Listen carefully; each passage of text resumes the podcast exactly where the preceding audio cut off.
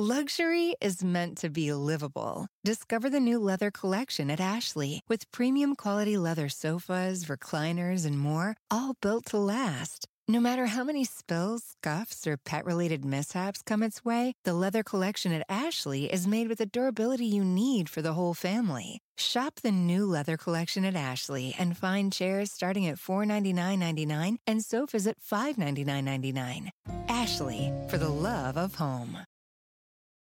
This Washington Post Live podcast is sponsored by Bank of America. What would you like the power to do?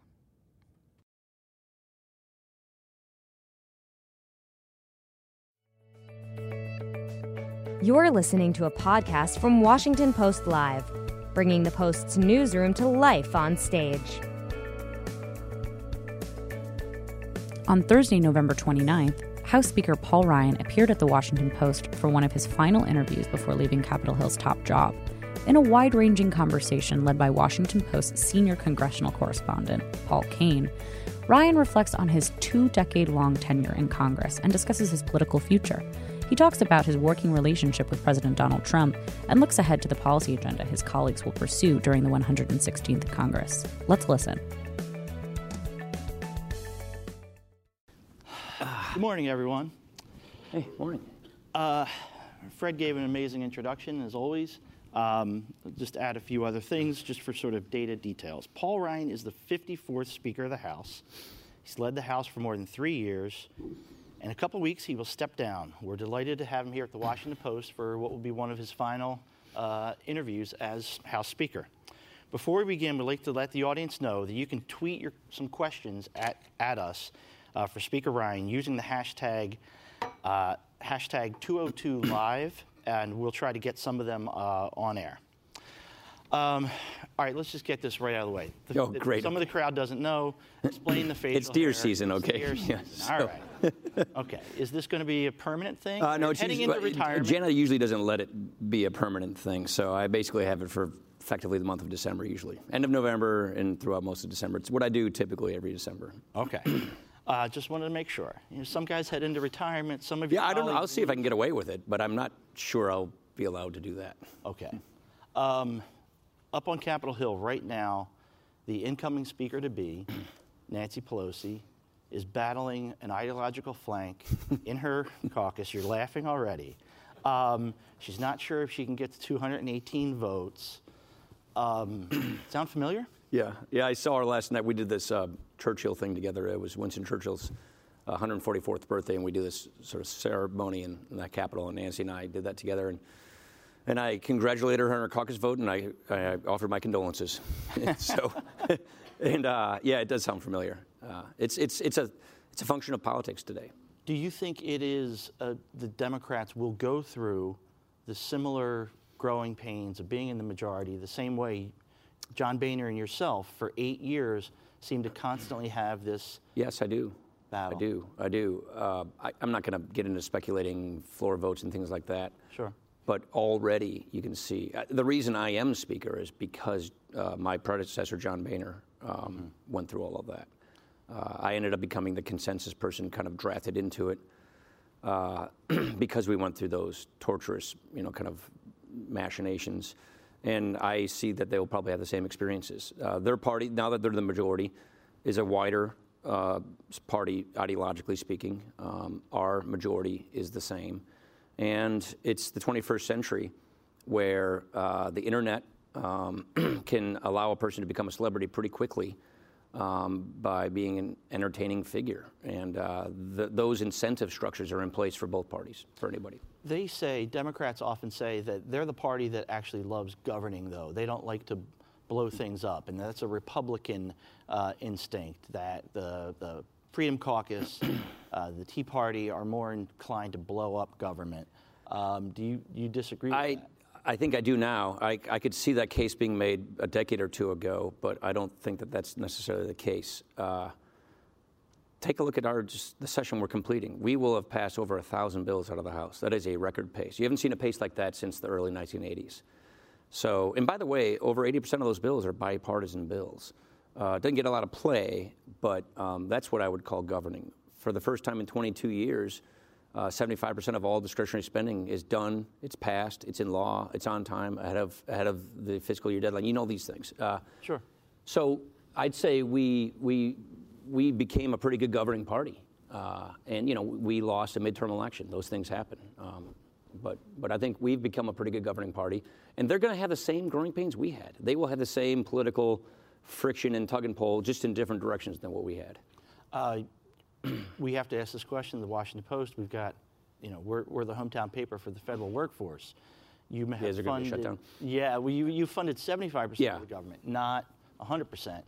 Um, the president seems to be adamant in trying to force this showdown over the border wall. $5 billion. What's going to happen? Well, w- first of all, border security is very important. It really is important. It's important, if only to stop the flow of fentanyl and heroin coming into our, our schools. Uh, it's important because of the lawlessness at the border. So that's, I know people want to just say it's about Trump and the wall. It really is more than that. It's about whether or not we are in control of our borders or not. And there are a lot of national security implications with that. So this we do take as a very serious issue. There is border wall funding in place. The question is, do we have enough to, to make the kind of progress we want to make on securing the border? And that's where we believe, within the spending caps, more resources, resources are mm-hmm. needed. And those debate that's that's going on right now. Dick Shelby, Rodney Frelinghuysen, and their counterparts are negotiating this while we speak right now. So our hope is that we can get a successful conclusion. At the end of the day, because the Senate has 60 votes on this stuff, uh, the White House uh, and the Senate Democrats, in particular, are going to have to find common ground in order to get an appropriation bill that we can agree to and move. But Trump seems to want this shutdown. Trump, um, I don't think that's the case. I think Trump wants the wall. He wants the border security. He doesn't want to shut down. He wants to get border security. he called uh, with our good friend Jake Sherman and Anna Palmer the other day uh, in an interview. He said that issue is a total winner.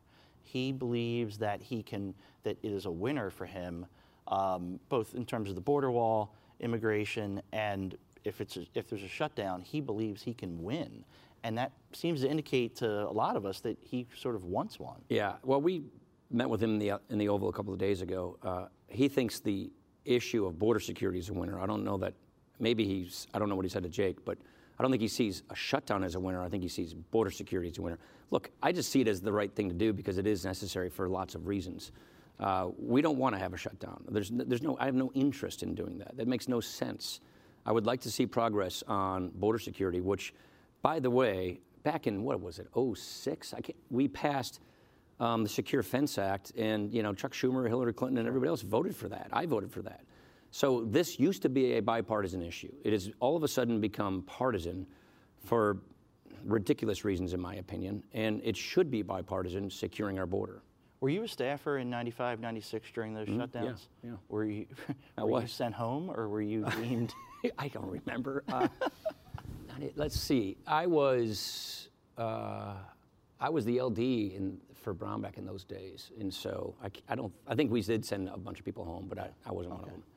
Um, do you ever think it was uh, early October 2015? Boehner had already sort of dropped the mic and said he was going to leave. Your friend Kevin McCarthy was going to be the speaker, it seemed. Yeah. Do you ever think what would have happened if, instead of what McCarthy falling short, if you had just sort of stayed at Ways and Means? Yeah, I certainly thought about it. uh, I was going to give his nominating speech to the conference, and he called me 10 minutes before the conference. Said, I, you know, he, I don't have the votes. I'm not doing this. You're, I'm going to nominate you. I'm like, the hell you are. no, excuse me. Uh, so, and It's okay. It's I just wanted to get out of town. Yeah. So I, I did not. I really didn't want to do the job. Uh, I loved. I always wanted to be the Ways and Means chair. It's why I never ran for the Senate. I wanted to be the Ways and Means chair because of the issues I really care about, and uh, I loved where I was. I'm not a hyper ambitious guy. I really actually am not, and I just wanted to go to Ways and Means. And uh, I went home. We had a one week recess, and um, the pressure kind of mounted, and then it became kind of clear to me that just out of a sense of duty, I needed to do it. And what I liked about the moment was I could do it on my terms. And this is the benefit that Nancy does not now have, and, and I think I think it's regretful. Uh, I got to go and be speaker on t- entirely my terms, And our members knew I didn't need it, didn't necessarily want it, but was happy to do it joyfully and happily. And, and I'm really glad I did. I, I, I feel very, I, I'm glad, I'm happy I did this. But I got to go into it in a situation where I didn't have to conditionalize it on anybody else's conditions but my own. And that was a great benefit to me, huge benefit to me. Do you think then that she's sort of undercut some of her own I think she'll regret that. because she's making deals, she's giving out Yeah, look, committee assignments. It's not my job. I don't want to undercut her or mess with her, but because it's I I understand what she's going into, but it was an extreme benefit to me uh, with the various caucuses and conferences and factions we had that uh, I didn't need to do it, and if they push me too far, I can just leave, and uh, it was helpful to me. Did you ever come close to just leaving? Uh, I never had now? to. I never had to. Uh, the thing is, I'm a conservative, and uh, Jim Jordan and I do not agree on tactics for the most part, but we generally agree on philosophy. We generally agree on policy. I'm just using JJ as an example. Mm-hmm. Sure. He was the head of the Freedom Caucus Yeah. at the time. Uh, and so they never really second guessed my convictions. And they always knew where I wanted to go. And the reason I think we were successful as a majority in passing all of these bills, we passed everything we wanted to pass. The, the health care bill we passed. You passed it out of the house. Out of the House, that's what I mean, out of the House. And everything else we pretty much got into law. Uh, it's because, and I think that the key, key, key thing was get everyone to agree ahead of time what's the plan, what are we going to do, what, what do we believe, what do we want to achieve, what's the plan, and then literally lay out a timeline and then hold everyone accountable to it. And so as the sessions went on in year one, two, and three, I just kept going back to the numbers like, remember, we agreed to do this. Remember, this was the strategy, like appropriations. Some people didn't like the appropriation strategy that we had launched last May. Uh, Chuck and Mitch and I basically decided here's how we want to proceed to actually get appropriations back on the track. Some people didn't like that. I said, you guys remember, we agreed to do it this way. This is the strategy to actually write these bills and get them in law. And so it, it- organizing a conference on predetermined outcomes and timelines and getting buy-in ahead of time allows you to hold people accountable to fulfilling that obligation throughout the entire session. That to me is the, the absolute way to organize a, a session or in a, in a caucus. They call it a caucus, we call it a conference. Sure. Um, do you worry that, in sort of the long view of things, you passed a lot of bills, and you know history is not going to say, "Oh my gosh, they passed five appropriations bills on time." Um, do you worry about the big issues of immigration, debt, that you Those that are the you two ones that you just had to mention that I think are, are the two regrets that I wish we could have gotten done. which is bigger? Everything, well, debt, but uh, It but is. one, yeah, yeah. But let me back up for a second. Okay. Um, I think history is going to be very good to this majority. Why?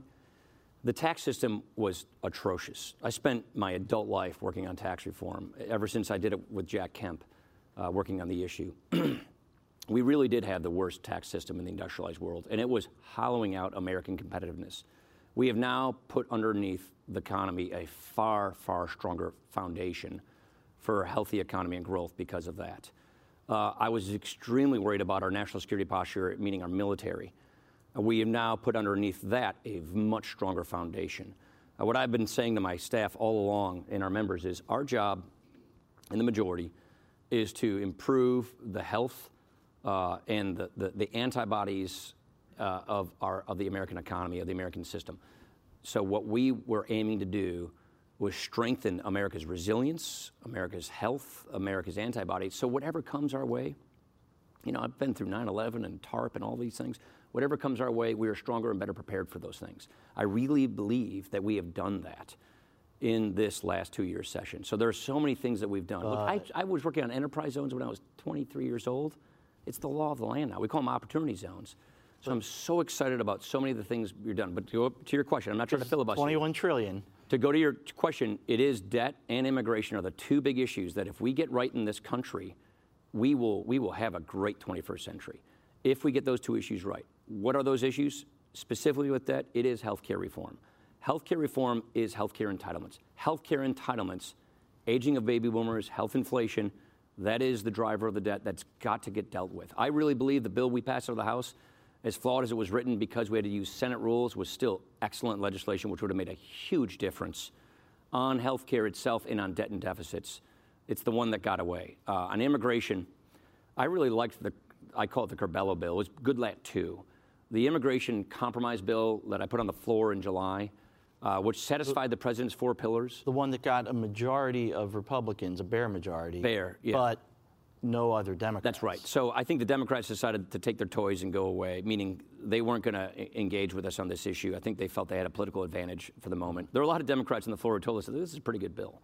Uh, so if we can put the partisan knives down on the immigration issue, which both sides do, uh, we fix that and we get the debt under control, there's no stopping our country. Because we already have, I think, good foundation for economic growth. I think the Fed is, by the way, on the right track, normalizing. Mm-hmm. We've got a, a, regulatory posture that's pretty good. We've got a great tax system in place.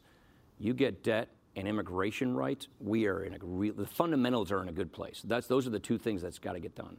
If the tax bill is so good, why has it not resonated with the public and why did it not sell in the midterm election? It, it actually did in many ways. We pushed it hard from the House, but it was not the issue that was on the front of people's minds at the time. I think. Was that issue on the front of Donald J. Trump's mind? It, I think the immigration issue was more on the front of his mind. I think I think the caravan was was, you know, on TV a lot.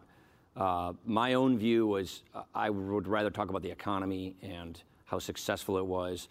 When we had the opportunity to talk about those things, it was spectacular. I was with Randy Hultgren, who lost, uh, mm-hmm. uh, a district that, adjo- uh, that adjoins mine, at Scot Forge, a really cool company that's an ESOP in mm-hmm. Illinois and Wisconsin.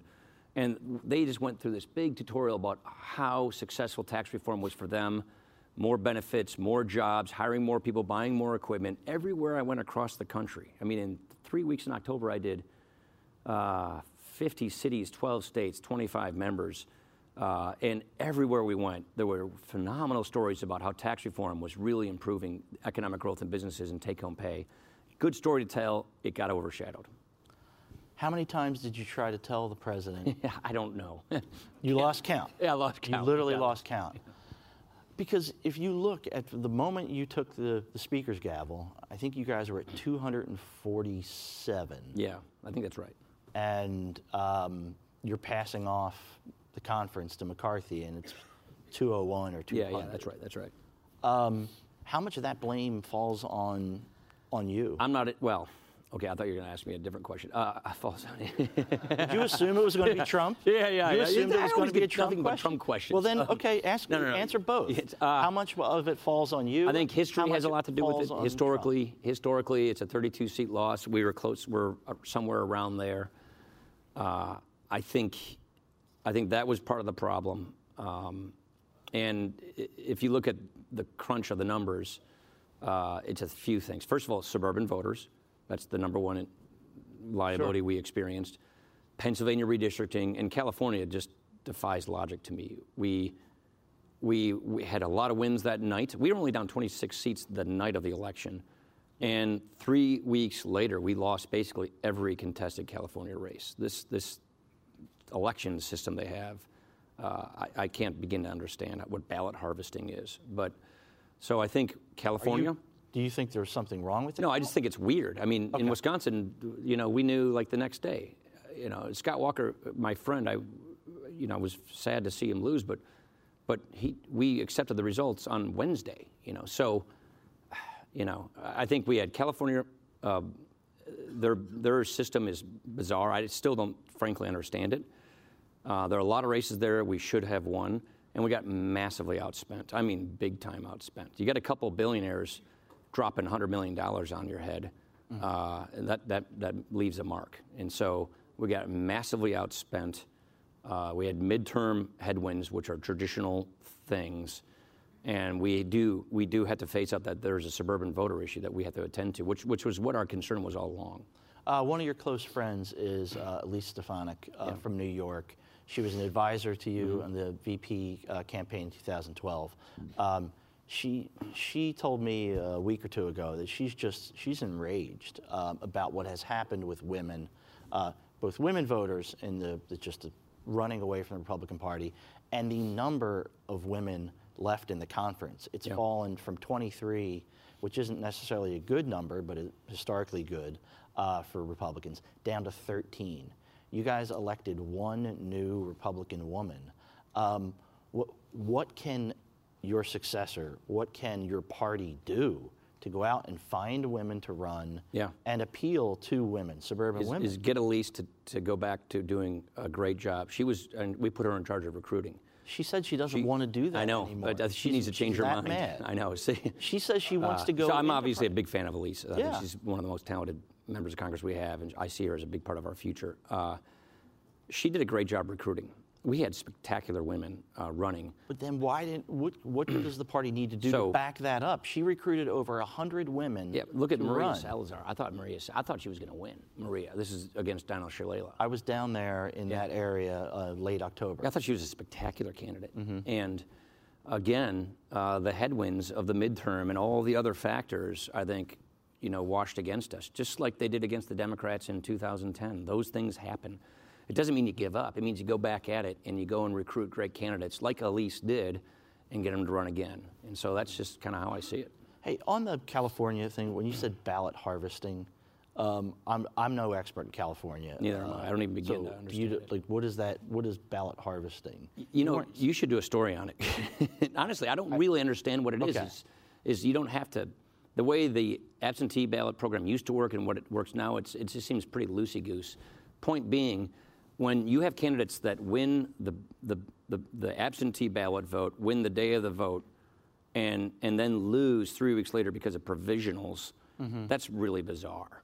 And so I, I just think that that's a very, very strange outcome. When, when you win the absentee ballots and you win the in person vote, where I come from, you win the election.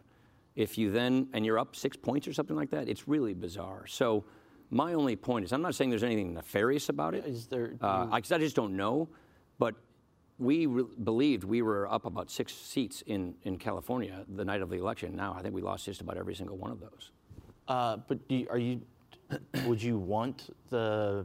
I, I don't know. States state are in charge of attorney their election the State attorney so- general to review this? No, I'm not getting. I'm not getting to that. My only point is we. You know we- Xavier Becerra. You could call him up. Yeah, I'm sure he'll love to take my call. Um, all I'm saying is we took it in the chin in California, Yeah. and we took it in the chin in Pennsylvania, and we had a midterm drag against us. That's my point. Okay. Um, Mitt Romney has been a mentor in, in a lot of ways to you. You're still close friend, friends. yeah. Um, what did he call you up and ask your advice? And did was there ever a hesitation where you said, "Mitt, get the hell out of here"? Just that was about a year ago. Yeah, yeah, uh, yeah. well, We're good friends. We talk all the time. Uh, uh, you know what I said? He knows my phase of life. He called me up the day I announced. He said, "What? The, one friend I've got in Washington, and you're leaving?" and, and then he said, "I was going to get a two-bedroom apartment and offer you a room so you don't have to sleep in your office anymore." It was, it's kind of, you know, he's, he's got a pretty good sense of humor. probably would have been a big apartment. Yeah, yeah. Nice so, view. right. He's got a little bit of coin. Yeah, yeah, yeah. He's going to live on the hill, I think. Um, he still has a lot of public service, service left in him. And I think uh, it's great that he's coming. And I think he feels a sense of civic duty. I think with John McCain passing, for example, Mitt believes that there is a role for him uh, in our party in being, you know, a statesman and a, and a standard bearer in our party. Um, I've encouraged him to go on the Foreign Relations Committee uh, to help. Uh, I've, I s- wasn't not a big traveler in my earlier career, but when I became Speaker, I decided to do some some landmark codels. For instance, go to NATO, reassure NATO how much we're supportive of NATO, uh, things like that. I think Mitt can do a lot of that, a lot of good for our country by uh, serving in the Foreign Relations Committee and representing us abroad. so things like that, I think, are in his interest and in all of our interests, and I've encouraged him to do that. Should we look to him to to play some of that John McCain role that he? Yeah, he will. He, there are It- very different or- people with different is- style. I, I don't. I wouldn't look to him for that style. I would look to him as a a leader who um, will be a standard bearer of our principles. Okay. Um, what was that? The loss of 2012. I remember going to Iowa when you spoke at uh, the governor's birthday party. And Yeah, Terry's. Yeah, give him that cheesehead with the mustache on it. Yeah, that's right. Um, and you sort of opened up that night and talked about that 2012 defeat, and it kind of stung you. It's the only election I ever lost. Yeah. Yeah, well, it was- how did that? How did this month feel compared to that month? You weren't on the ballot this time, but how does it, how do those two losses feel? Uh, different. When you're speaker, you get really invested in the members. You get to know them and their families. You learn about their goals and their aspirations, and you become very emotionally attached to people. You mm-hmm. really do. You know, if you're a committee chairman, you don't get that. You get that if, if you're if you're a leader, and so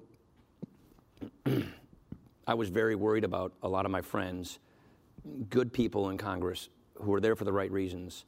And by the way, the, the kind of members we lost are like the best of us. Yeah, The- Curbelo. Good. Oh, You're God, I touting love Carlos Carlos Curbelo. Such a great member in Congress for all of the right reasons. Uh, a, a, an important part of our party. Um, and I obviously hope he sticks with it. So Carlos is a perfect example. And our wives are friends, and we're, you know, we're, we're friends. And you really feel for it. So in that kind of an election, you worry about the human side of it. In the 2012 election, it was the policy trajectories that really unnerved me, which was I didn't like the direction Obama was taking the country, uh, and we clearly had something else mapped out. And to see the, the, the divergent trajectories was really unnerving to me from an intellectual standpoint. So, and emotionally, from losing, of course, uh, I felt worse for Mitt than than I went back to Congress. But uh, and in this last election, I don't see a big divergent trajectory because we still have the Senate, we still have the White House. Um, it was to me more personal and emotional. Carlos is a perfect example. Seeing Carlos lose. Saudi Arabia. Um, the Senate had voted yesterday in a pretty strong symbolic rebuke. Um, sort of two questions. Uh, there's not a lot of time left. What is the House considering doing anything on this? And what do you believe happened? Okay, so well, I won't. I don't want to get into classified, other than we don't know all of the details that one would like to know. Uh, the circumstantial evidence is pretty strong. Um, let me first say, just from our branch of government, um, that we stand in solidarity with you in, in, in, the Fourth Estate. Seriously, I mean that very seriously. Uh, and I, I believe in realpolitik. I think there's a time and place for realpolitik, but only if, and I said this yesterday in my prefaces, only if your foreign policy speaks with very clear moral clarity to begin with. And we have to do a better job of that. Uh, I don't think the Yemen resolution is the smart way to go. Uh, we had a compromise resolution on this that we passed in the House a little while ago. I think this is exactly what the Magnitsky Act is for. This is why we wrote the Magnitsky Act. And there's more to do on that front. And the administration, I think, should do more on that front. So, yes, we have lots of strategic interests in alignment with the Saudis, no two ways about it. Uh, for the Gulf, for Iran, for Israel, for everything. And, and those aren't going to go away and those will persist. Still, we can speak with moral clarity. We can, make, we can take actions But- that, that, that, that, that address uh, these issues so that we're really clear to the world what we believe and to dictators, you can't do this. Who speaks? Who has to speak? Well, that's why I think? Congress has to. I, th- I, th- I think Congress have to because the, yeah, the president yeah, doesn't seem think, to be doing Yeah, I it. know. That's why I think um, I think Magnitsky is the way to go, and I think it's a smarter tool to use, and it's it's it's what we re- designed the tool for, and I think Congress can play a very constructive role on that. Okay, and that falls to your successors because Yeah, well, yeah, we're um, we got like two weeks left. Okay. Uh, Margaret from Twitter asks about the the Trump ban back when he was banning the Washington Post from. Uh, Oh, uh, in which ban are you talking 2016. about? Yeah. Um, and and you know this goes to CNN and Acosta. Um, has he created open hostility toward the media? And is there is there some sort of role that Congress can do? Well, yeah, I've given a little thought to this. Um, I'd say a couple of things. He does create some hostility, the Jim Acosta thing, but it's a little bit of a two-way street. Um, we in Congress lead by example. You've you go to every one of my press conferences. I think I, I always see you back there. You, and DeBonis are. yes, you, I know where you us- sit. You gave us the final question once as uh, after yeah, that's right. That's right. So so But we. that's what what else? So, so, so obviously, we should lead by example by keeping ourselves open Yeah. um, to, to, to show that that's how we should conduct these things, which is what we do. But I think this goes to a broader point. And honestly, I wish I could have more time to think about these things. I'm looking forward to having more time to think about these things. And what I mean when I say this is the tribalism is just getting out of control. And I see the 21st century business model, and I'm not trying to, to cast aspersions here, but the 21st century business model of getting hits and clicks and eyeballs on cable news, on websites, uh, has created this incentive structure, a marketplace where polarization sells. You go to some of the leading websites out there, and it, there are these algorithms that prey on division and polarization and people's fears. And that tribalism in our country, to me, is our undoing. In, as conservatives, we always believed that identity politics was a Saul Alinsky tool of the left. Now it's being practiced on the right. So it's being practiced widespread. And those of us who abhor identity politics, which are center right and center left people, mm-hmm. we have got to figure out how, how, the heck do we make what I call, you know, the old Jack Kemp, Ronald Reagan aspirational inclusive politics good again? How do we, how do we make that successful? How do we make it so that the political consultants telling candidates, do this, don't do that, yeah. so that they say, do this aspirational, this works, it sells. How do we make that sure. cool again? And I don't know the life of me for the example. So, yes, the president um, has a hostile relationship with the press, no two ways about it. But I think this is what the new norm is in this day and age, and we've got to figure out what the heck we do about it. Uh, one of the new norms also seems to be um, plea deals and such. Um, I, I, just was told from inside that Michael Cohen is going to uh, plead to an, another count, and this one is lying to Congress about um, his connections to Russia. Um, is this Congress capable of handling this investigation, or are we just sitting back waiting for? Bob Mueller to produce some sort of report. I get this question from you guys for the last year. Bob Mueller has been left alone. I think he's going to continue to be left alone. He's going to finish his job whenever that is, and uh, and he will he will be able to do his job as he should uh, in, in, in, its full. Uh, with respect to um, Russia and intelligence, we've done thorough investigations on this issue. Uh, both chambers have and obviously I think we're capable of doing that.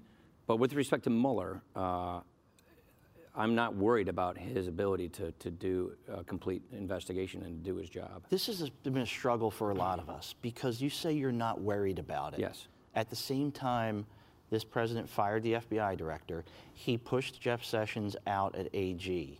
Uh, just yesterday, he told the New York Post that he's open. He's not going to take the Manafort pardon off the table. Uh, like, like I said, if I was really, really stressed about Bob Mueller, I'd do something. I'm not worried about Bob Mueller. Why do you like th- this? I, I this have good reason to believe that, that, that, that he is he is because of conversations you've directly had I, with I don't want to get into that. Uh, I just don't think Bob Mueller is going to. I don't think he's going to be uh, interfered with. You don't. Okay. I really don't. I mean, that's it. I'm not. I'm not. I'm really. I really do not. I believe he will be left to do his job. Have you directly told the president of what the fallout would be? I'll just, I, I have a successful relationship with the president because I keep a lot of our conversations uh, between the two of us. By the way, that would be my advice to Nancy as well, and to Chuck, uh, which is government still has to work. I mean, just because we, have got a divided government, it's got to work. And the branches have to have um, some kind of relationship. And it is far more successful from my experience. Look, we have a lot of heated conversations about lots of things. But if you keep those conversations between two people and don't go talk about it, you're going to be more successful in achieving your goals and achieving outcomes that you, you seek than going out and, and posturing to the media and scoring cheap political points. I think it's it, so that's that's always been my my attitude toward this, mm-hmm. and that would be my advice for my successors. But in terms of you've got somebody lying to Congress, they're admitting that they're lying to Congress now is there anything? Cohen, you mean? Yeah, Cohen. Yeah, I, I just heard that now. Uh, well, he should be prosecuted to the extent of the law. Okay. Yeah. Um, three years. That's why we put people under oath. I mean, so just pack it up for a second. Lying to Congress. That means he came and testified. That means we swore him under oath. Sure. That means we put him on the record. That means we did our job. That means we did our oversight.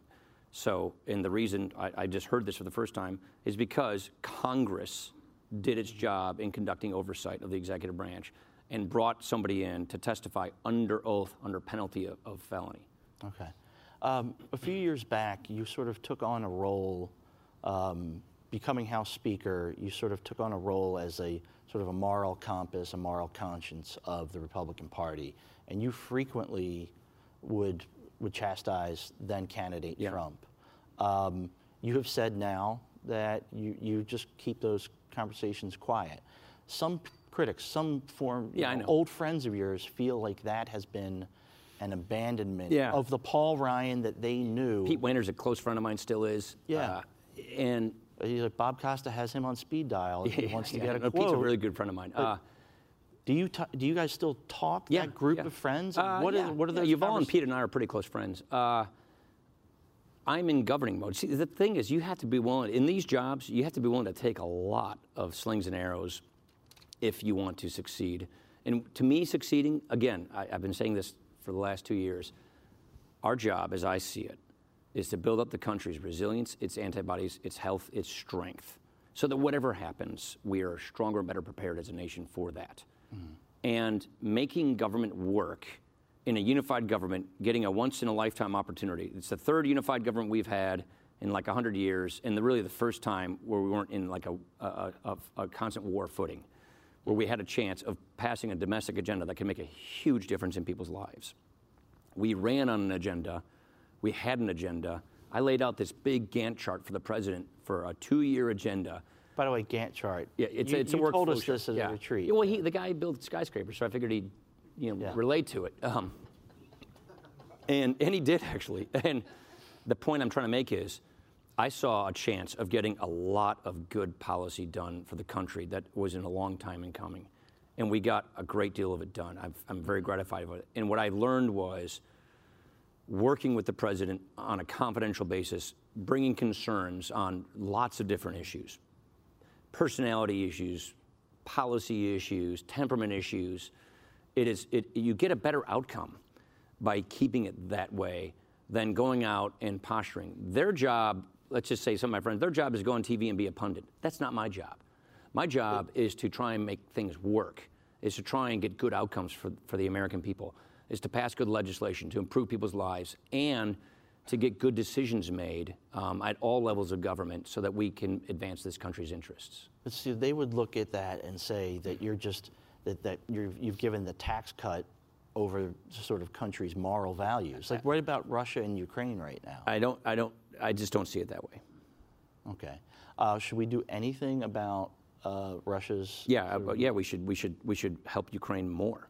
We should, we should show that the consequences are we sell them more weapons packages, we give them more aid. In terms of your legacy, what do you want it to be? What do you see it as? you know, I'm not one of these big ego legacy guys. Uh, I like to think that I um, took the opportunity I was given and made a positive difference in people's lives. You, Um, there's two things that I'm most proud about. Um, frankly, as a congressman, one of the cool things you get to do is you actually help people with their personal problems.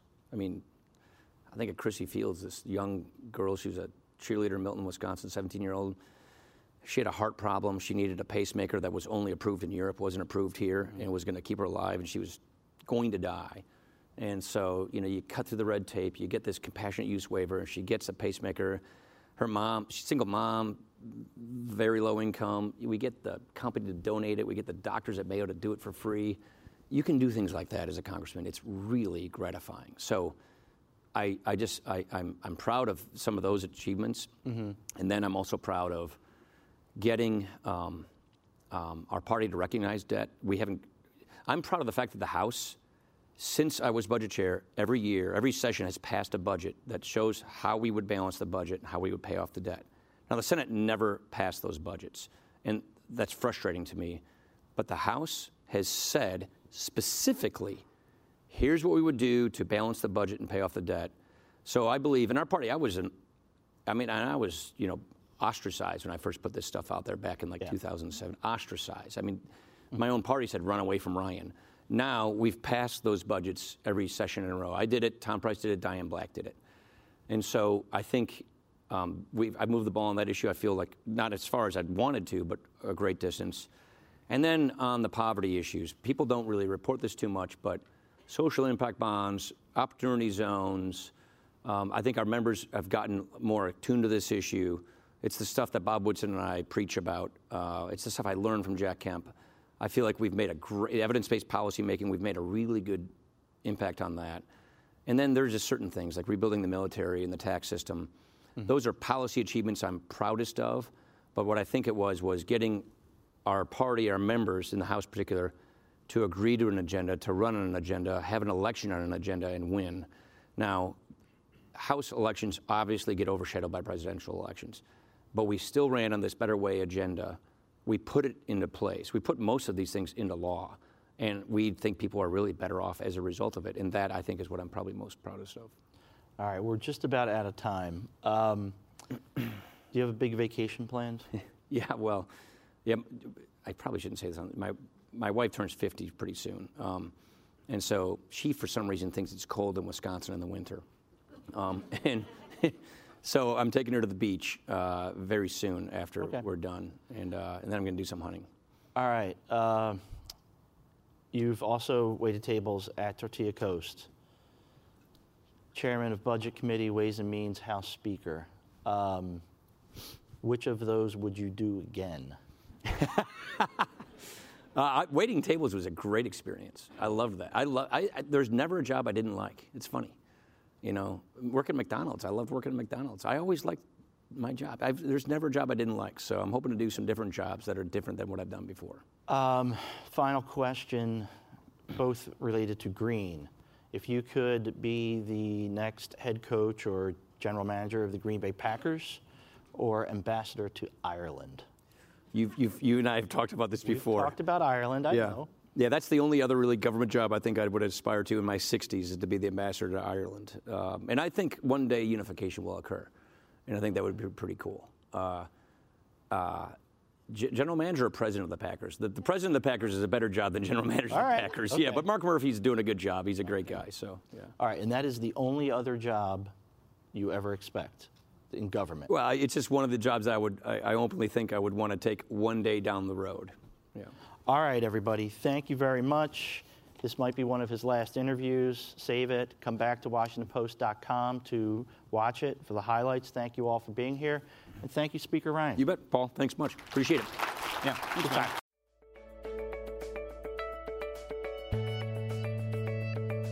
Thanks for listening. To hear more interviews from this series and other Washington Post Live programs, visit us at WashingtonPostLive.com.